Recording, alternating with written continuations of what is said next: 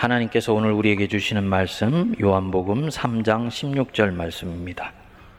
하나님이 세상을 이처럼 사랑하사 독생자를 주셨으니 이는 그를 믿는 자마다 멸망하지 않고 영생을 얻게 하려 하심이니라. 아멘. 오래전에 제가 미국에서 설교 목사로 섬기고 있는데 한 50대 초반의 성도님이 저에게 상담 요청을 해왔었습니다. 인사성이 대단히 바른 분인데 얼굴 한켠이 늘 어두운 면이 보여서 안타까워하고 있던 차에 때마침 상담을 요청하게 된 것입니다. 목사님, 제가 교회를 다닌 지 이제 3년이 되어 가는데 제 신앙이 전혀 자라지를 않고 있습니다. 왜 그렇게 생각하세요? 물었더니 제가 좋은 사람들도 만나고 신앙도 갖고 싶어 교회 왔는데 저는 하나님이 정말 살아계신지도 아직 잘 모르겠고 하나님이 저를 사랑하신다고 말씀하는데 그것이 가슴에 전혀 울리지를 않습니다. 그런 고민을 얘기를 했습니다. 그러면서 얘기가 시작되어서 한 두어 차례 상담을 하다가 자기의 어린 시절 이야기를 듣게 되었습니다. 사남 일녀를 부모님이 낳아서 기르셨는데 자기 기억에 한 다섯 살 정도 되었을 때 친할머니 집에 아버지와 어머니가 같이 가게 된 것입니다. 그리고는 아버지는 직장을 가셔야 되니까 곧 서울로 올라오시고 그리고 어머니가 며칠을 함께 있더니 곧 올게 하고는 자기를 친할머니 집에 놓고 간 것입니다. 어머니가 며칠 있다가 오는 줄 알았는데 오지를 않으니까 할머니 엄마 아빠 언제 오세요? 언제 오세요? 물어도 대답을 안 하더랍니다. 그러더니 하도 보채니까 너는 이제 여기서 나하고 당분간 같이 살아야 된다. 이렇게 말씀을 하시더래요. 할머니를 좋아하니까 며칠간 같이 있는 것은 당연할 수 있지만은 같이 살아야 된다는 말은 전혀 다른 스토리로 들린 것입니다.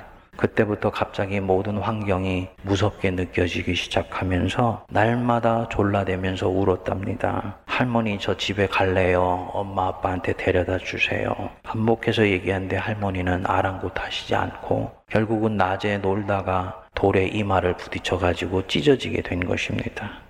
황급히 부모님이 달려왔지요. 그러면서 말씀하시더랍니다. 집에 가자. 우리가 잘못 생각했다. 한참 자라서 알고 보니까 오남매를 키우는 것이 어머님 아버님이 버거우니 자신이 학교 가기 전까지 할머니 집에 맡긴 것이었습니다. 그런데 이때부터 이분 마음속에 떠나지 않는 생각들이 늘 자리를 잡게 된 것입니다. 엄마 아버지가 나를 사랑하시지 않으신 거야. 그래서 할머니한테 나를 떼어놓으려고 했던 거야. 그 생각이 자기 안에 깊이 상처로 자리를 잡았는지 성인이 되어서도 사랑이라는 말이 그다지 가슴에 와닿지를 않고 사람들과의 관계도 늘 일정 정도 거리를 두게 되고 그리고 지난 3년 동안 교회 와서 사랑이란 말을 지겹게 많이 들었지만은 별로 마음에 감동도 없었던 것입니다.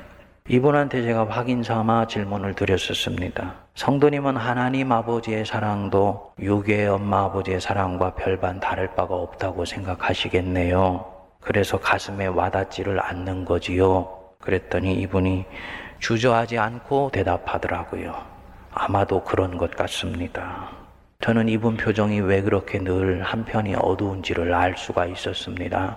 나는 아마도 사랑받지 못하고 여기까지 왔나 보다. 오늘 여러분들 중에서도 혹시 이런 마음을 가지고 이 자리에 앉아 계신 분 계십니까? 내가 정말 사랑받고 살고 왔는지 나는 잘 모르겠다. 우리 예수님이 나를 사랑하신다고 그러는데 그게 느껴지거나 만져지지를 않는다. 오늘 우리에게 주신 이 본문 말씀 요한복음 3장 16절을 보면 하나님이 세상을 이처럼 사랑하사 독생자를 주셨다. 이는 그를 믿는 자마다 멸망하지 않고 영생을 얻게 하려는 것이다. 성경 66권을 단 한 절의 말씀으로 요약을 하면 이 요한복음 3장 16절 말씀입니다. 그래서 어떤 성경학자는 말하기를 성경 66권이 전부 다 불에 타 없어질지라도 요한복음 3장 16절만 내가 내 손에 쥐고 있으면 이 구절은 나로 하여금 세상을 살아갈 수 있는 힘을 주고 생명을 자라게 만들어준다. 라고 말을 했습니다. 한번 다시 그 구절로 돌아가 보십시오. 하나님이 세상을, 여기 세상이 뭡니까? 세상에 있는 사람들, 저와 여러분들 한 사람 한 사람이에요. 퉁쳐가지고 한꺼번에 사랑하시는 것이 아니고 한 사람 한 사람을 사랑하셨다는 어떻게 사랑하셨다 그랬습니까? 이처럼 사랑하사 너무너무나 사랑하셨다라는 얘기입니다. 그렇게 사랑하신 내용이 그 뒤에 나오는 것입니다. 이처럼 사랑하사 뭐라고요? 독생자를 주셨다. 즉 하나밖에 없는 아들을 우리를 위하여 주시기까지 사랑하셨다. 하나님이 왜 하나밖에 없는 아들을 우리를 위해서 내어 주셔야 됩니까? 하나님은 정의의 하나님이시고 사랑의 하나님이세요. 우리를 용서하시기를 원하시지만 그냥 용서하실 수는 없습니다. 당신의 정의가 훼손되기 때문입니다.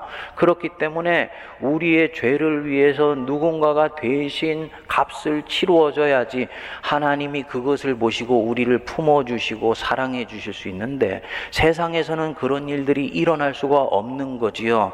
그러니까 하나밖에 없는 당신의 아들 아들을 십자가 위에서 대신 속죄해서 죽는 제물로 내어주게 하시고 우리가 짓는 죄를 용서해 주시고 우리 모두를 하나님의 자녀로 삼아 주시는 거예요.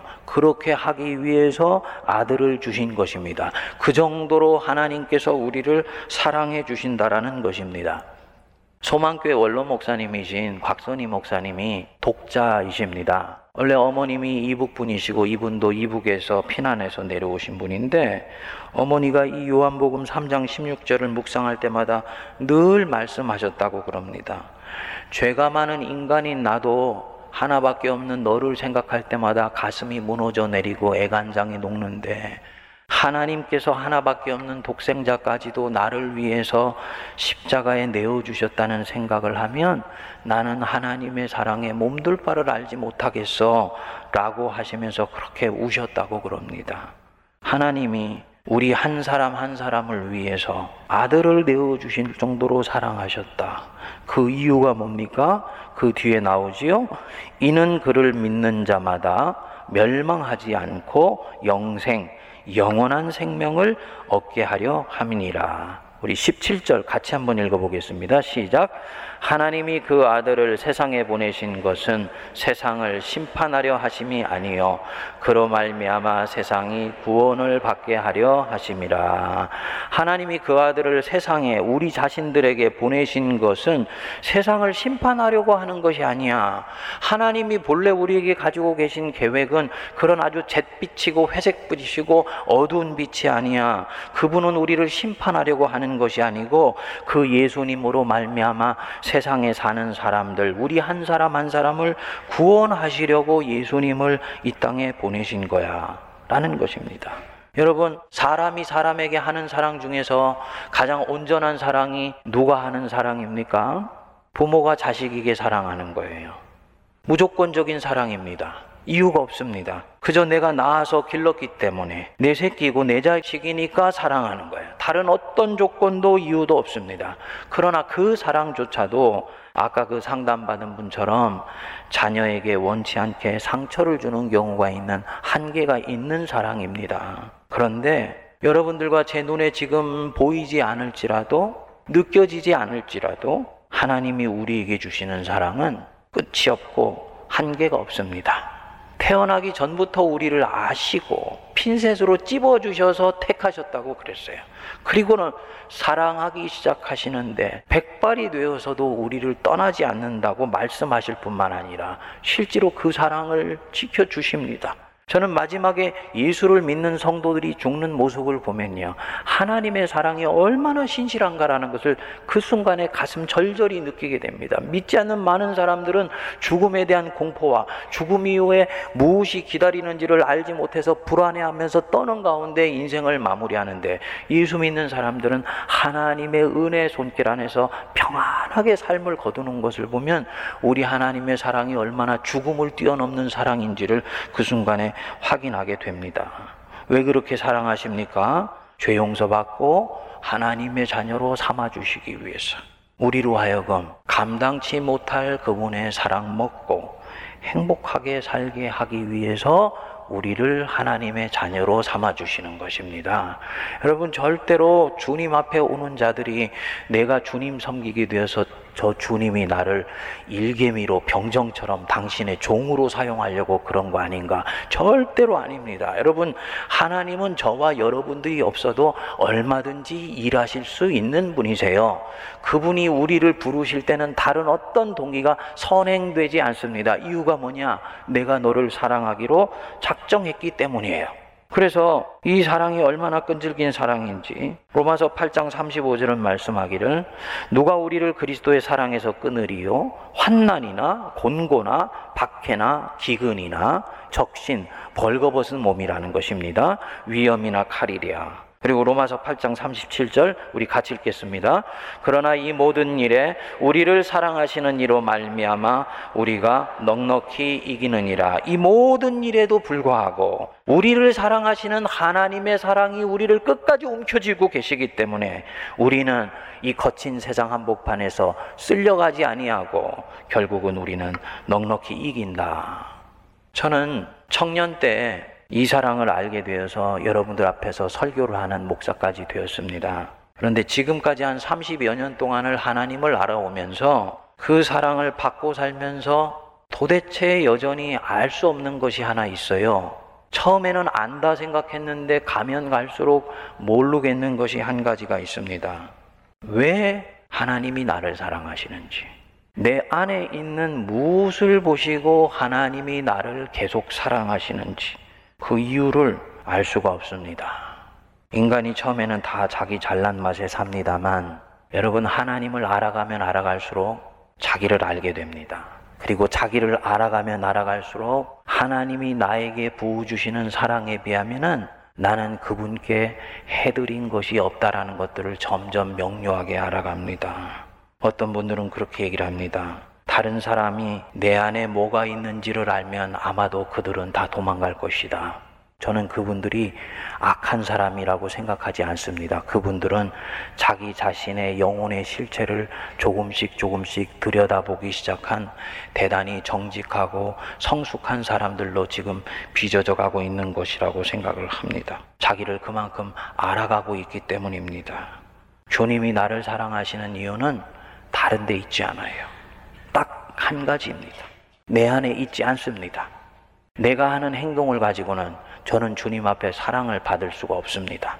여러분, 우리가 하루에도 수없이 내 안에 찾아오는 생각들이 있지 않습니까? 밤손님처럼 방문을 하는데 얘는 통제가 되지를 않아요. 그 속에 많은 생각들이 나쁜 생각들입니다. 시기, 미움, 질투, 뭐 이런 마음들입니다.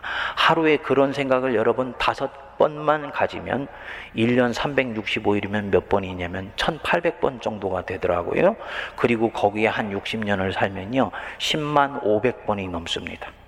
10만 500번의 허물과 죄를 짓는데 내가 인생 동안에 주님에게 올려드리는 그 어떤 선한 생각과 행동이 나의 악한 마음들과 행동을 보상하고도 남는 것이 있겠습니까? 없습니다. 행동으로는 주님 앞에 사랑받을 수 있는 사람이 아무도 없습니다. 그런데 하나님이 사랑하세요. 이유는 뭐냐? 그분이 나를 사랑하시기로 작 정하셨기 때문입니다. 그분이 나를 사랑하시고 섬겨주시고 돌봐주시기로 작정하신 바로 그 이유 하나뿐입니다. 즉, 하나님 안에 이유가 있는 것이지 내 안에 이유가 있는 것이 아니었다는 것입니다. 그러니까 우리는 감사할 수밖에 없고 겸손할 수밖에 없는 것입니다. 윌리엄 바클리라는 신약학자가 그래서 이렇게 얘기를 했습니다. 하나님은 우리를 사랑하시기 위해서 존재하는 분처럼 보인다. 그분은 우리를 사랑하시는 것 외에는 다른 어떤 것도 할 줄 모르는 분처럼 보인다. 저와 여러분들이 마음의 문을 열고 이 하나님 받아들이면 그분이 저와 여러분을 어떻게 사랑하시는지, 아니, 정확히 말하면 어떻게 여태까지 자신은 몰랐지만 사랑받아 왔는지를 알 수가 있게 돼요. 그분께 마음의 문만 여시면 됩니다.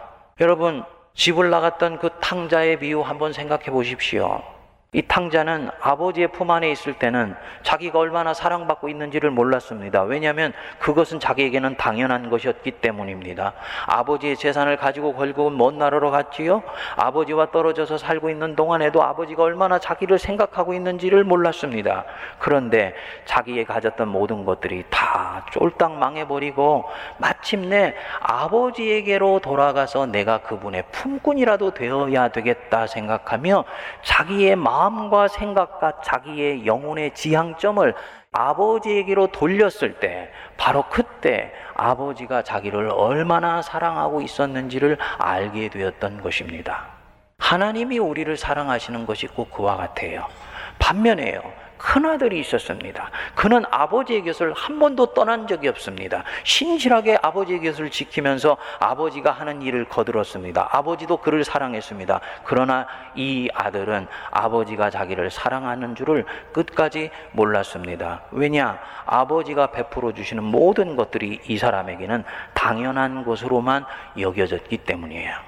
무엇을 말합니까? 우리는 사랑받고 있음에도 불구하고 의외로 내가 도대체 무엇을 받고 있는지를 모르는 채 하나님 주변을 맴도는 경우들이 너무나 많이 있다는 것입니다. 몸이 주님 옆에 있는 것보다 더 중요한 것이 내 마음과 내 영혼이 하나님께로 향해 돌아가는 것입니다. 바로 그때요.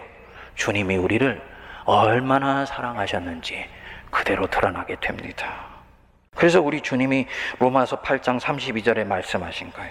자기 아들을 아끼지 아니하시고 우리 모든 사람을 위하여 내주신 이가 어찌 그 아들을 주시는 것처럼 모든 것을 우리에게 주시지 아니하겠느냐. 당연히 우리에게 주신다는 것입니다. 그러니까 너희들 걱정하지 않아도 돼. 염려하지 않아도 돼. 세상 보면서 덜덜 떨 필요가 없어. 아들을 내어 주시니까 아들과 함께 그 무엇이 아까워서 너희들에게 주시지 않을 거라고 생각하면서 그렇게 조바심 치는 인생을 살아가고 있느냐? 나는 엄청난 사랑을 받고 있었다. 지금도 그 사랑을 내가 받으면서 살아가고 있어. 여러분, 이것이 결국은 기독교가 모든 사람에게 줄 수 있는 가장 단순하면서도 명쾌한 복음입니다. 이것을 내가 알면 저와 여러분들은 이때까지 내가 묶여 있으면서 살아갔던 많은 것들로부터 자유함을 얻을 수가 있게 됩니다. 인생에 엄청난 변화가 일어나기 시작해요. 하나님이 진짜로 살아계셔서 나를 죽기까지 사랑하셨구나. 그런데 그 하나님이 마음씨는 좋지만 힘이 없는 동네 할아버지와 달리 엄청나시고 어마어마한 분이다 라는 것을 내가 알게 되면요. 나는 이때까지만 달리 내 인생을 사는데 두려움이 사라지고 놀라운 배포가 생기기 시작합니다.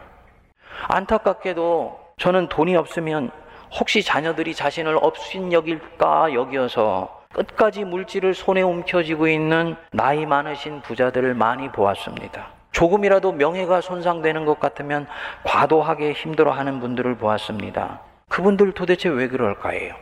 헨리 나우엔이라는 미국의 신학자이면서 영성가는 그렇게 얘기를 했습니다. 인간이 짓는 가장 본질적인 죄는 교만이 아니다. 그들이 짓는 가장 본질적인 죄는 하나님께서 자신들을 얼마나 사랑하시는지를 알지 못하는 데서 오는 죄이다.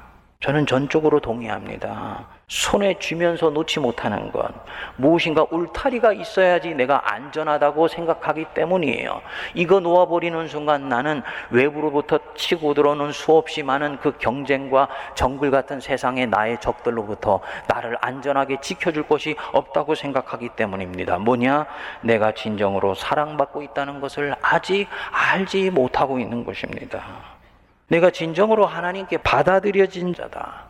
그분이 나를 사랑하시고 있다. 그리고 나는 단 한 번도 그분의 시선으로부터 빗나가는 적이 없다. 그분은 나를 레이다처럼 휴시해서 보시면서 내 인생의 구석구석에 역사하시고 간섭하시고 이끌어 가시고 있다라는 이 단순하지만 대단히 중요한 믿음의 확신이 내게 찾아오게 되면 나는 내 자신이 만들어 놨던 수없이 많은 울타리를 걷어 치워버리고 기꺼이 세상을 향해서 열린 마음으로 살아갈 수 있는 자유함이 찾아오게 됩니다. 바로 그때 누가 명령하지 않아도 이 사람은 이미 변화된 삶을 살아가기 시작하고 있습니다. 복음의 능력이에요. 하나님의 능력입니다. 복음은 우리 보고 이렇게 살으라고 얘기하지 않습니다. 그것을 말할 뿐만 아니라 그렇게 살 수 있는 능력도 이 복음은 우리에게 주십니다. 예수님 시대에 이스라엘에 사개오라는 사람이 있었지요. 그는 셀이라고 해서 세금을 거둬들이는 사람이었습니다. 당시 이스라엘은 로마의 식민지였는데요. 이 로마는 식민지에서 세금을 거둬들이는데 대단한 어려움을 겪고 있었습니다. 그래서 이들이 한 가지 국리를 냈는데 그 지역에 돈이 어디에 숨겨져 있고 어디에 있는지를 잘 아는 토박이 한 사람을 고용해서 그 사람으로 하여금 세금을 거둬들이게 한 것입니다.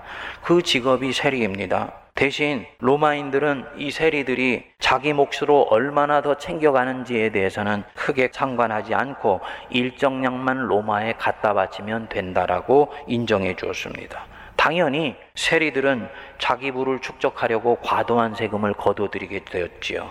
백성들은 이 세리들을 증오에 가깝게 미워했습니다. 사람들은 이 사개오도 그 중에 한 사람이라고 생각했고요. 사개오 자신도 아마 그렇게 생각했을 것입니다. 거기다가 이 사람은 키가 대단히 작고 성경에는 나오지 않습니다만 구전에 의하면 외모가 대단히 볼품이 없었던 사람이라 그럽니다. 돈이 있다는 것을 제외하고는 봐줄 구석이 없는 사람이었습니다.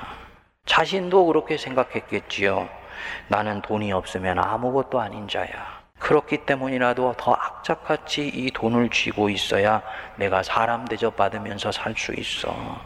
하지만은 그 돈을 쥐고 있더라도 혼자 있을 때는 가슴 속에 솔바람이 휙휙 지나갔을 거예요. 사는 것들이 왜 이렇게 허전한지 모르겠는데 그 이유와 원인을 알 수가 없는 것입니다. 그런데 어느 날 예수라는 분이 자기 마을을 지나간다는 얘기를 들었습니다. 혹시 저분이라면 내 인생의 이 고민을 해결해 줄 수 있지 않을까 생각하여서 예수님 오는 바로 그곳으로 달려갔는데 사람들에게 둘러싸여서 예수님 가까이 도 갈 수가 없었습니다. 그가 키가 작아서 나무 위로 올라갔다고 성경은 얘기했는데 여러분 맥락을 한번 생각해 보십시오. 누군가의 키가 대단히 작으면 사실은 이 키 작은 친구 때문에 뒤에 있는 사람이 시선을 방해받는 것은 아니기 때문에 그 사람을 앞으로 세워주지 않습니까? 그렇게 해서 앞으로 앞으로 갈 수가 있는 거예요. 그런데 이 사개오는 그런 호의를 받지를 못했습니다. 그 공동체 안에서 철저히 배제되어 있고 따돌림 당해져 있고 스스로도 상처받기 싫으니까 자기 마음의 감옥 속에서 살아가고 있었던 불쌍한 사람이었던 것입니다. 그래서 결국은 나무 위에 올라갔던 것입니다. 그런데 예상치 못한 일들이 일어나게 되었습니다.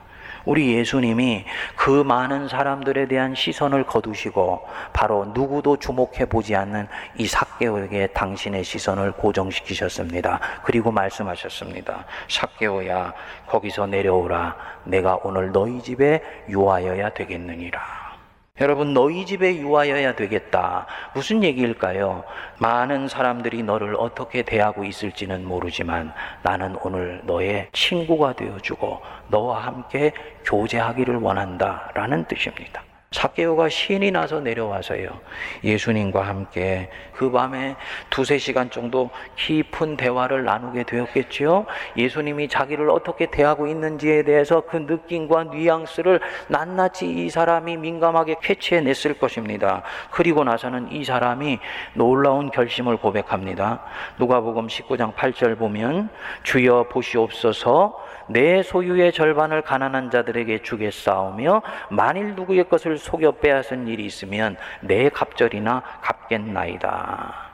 돈이라는 우상을 자기 영혼을 지키기 위해서 꽁꽁 붙들어 매고 살았던 불쌍한 사람이 그래야 자기가 사람 굿이라면서 살 수 있다고 생각했고 바로 그에게 물질은 인생의 모든 것이 될 수밖에 없었는데 그것을 이제 다른 사람에게 나눠주겠다? 자기 자신이 가지고 있는 안전판을 걷어치워버리는 것입니다.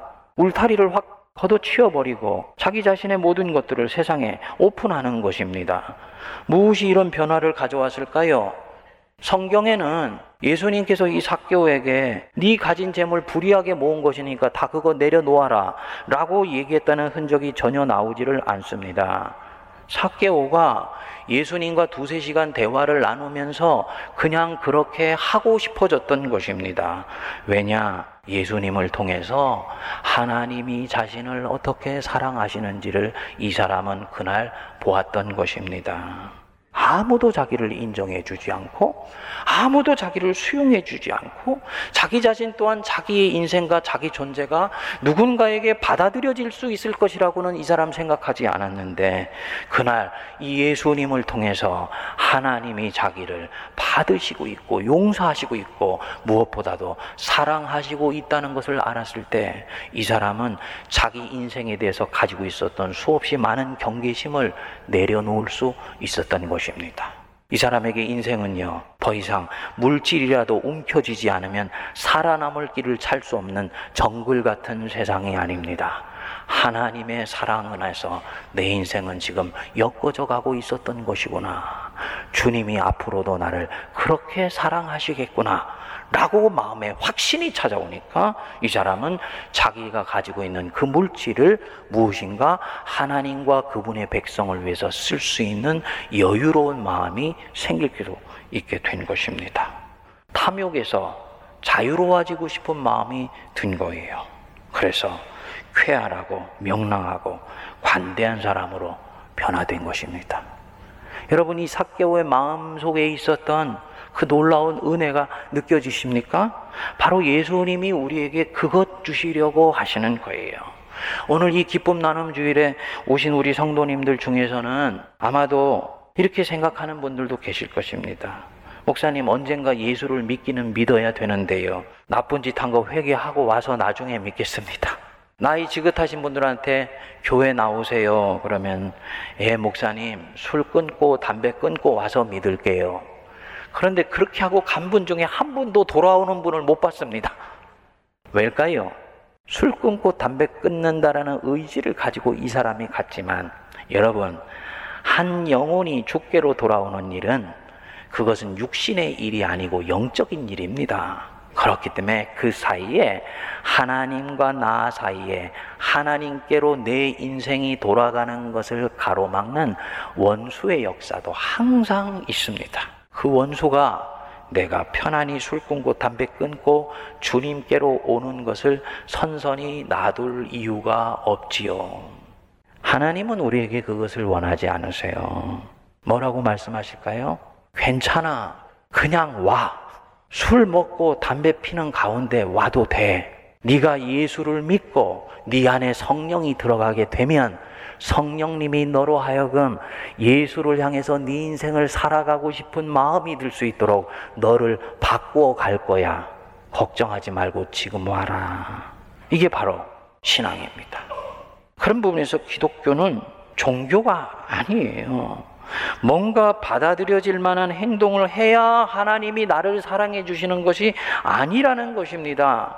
근데 이게 믿기 힘든 거예요. 우리 동양 사회처럼 유교나 불교 같은 그런 수행 종교에 익숙해져 있는 사람들은 무엇인가 내가 조그만 것이라도 선한 것을 해야지 구원을 받을 만한 합당한 사람이 된다고 보는 것입니다. 기독교 신앙은 전혀 거꾸로입니다. 아까 말씀드린 대로 너와 내 안에는 구원받을 만한 구석이 없어. 그러니까 네 자신 속에 있는 알량한 자아를 내려놓고 나 여호와께로 오면 그분이 알아서 다 하신다. 네가 할 수 있는 건 딱 한 가지고 해야 되는 건 한 가지야. 사개오처럼 자기 때 묻은 그대로 죄악된 마음 그대로 예수님을 향해서 네 마음만 열면 되는 것이야. 마음문 열면요. 그것으로 충분합니다. 그 뒤에는 예수님이 알아서 다 작업하십니다.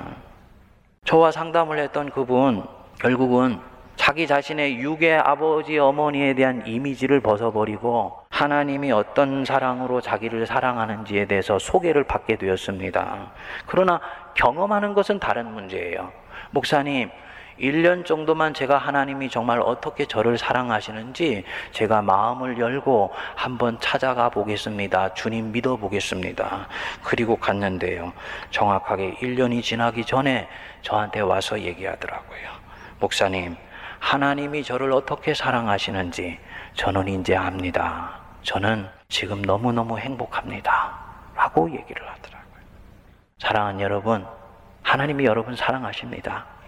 그런데 여러분들은 하나님이 얼마나 여러분들을 사랑하는지 모르고 있는 경우들이 많아요. 입술로 안다 그러고 머리로 안다 하지만 사랑은 가슴으로 부딪혀 아는 것입니다. 주님께로 해서 내 영혼을 터닝할 때요. 그때 하나님이 나를 어떻게 사랑하시는지가 부딪혀 오고 이때까지 그저 구슬처럼 흩어져 있다고 생각했던 그 인생이 씨줄과 날줄처럼 연결이 되면서 그 속에서 하나님이 나를 사랑하신 흔적이 뚜렷이 보이기 시작합니다. 다른 것 필요 없습니다.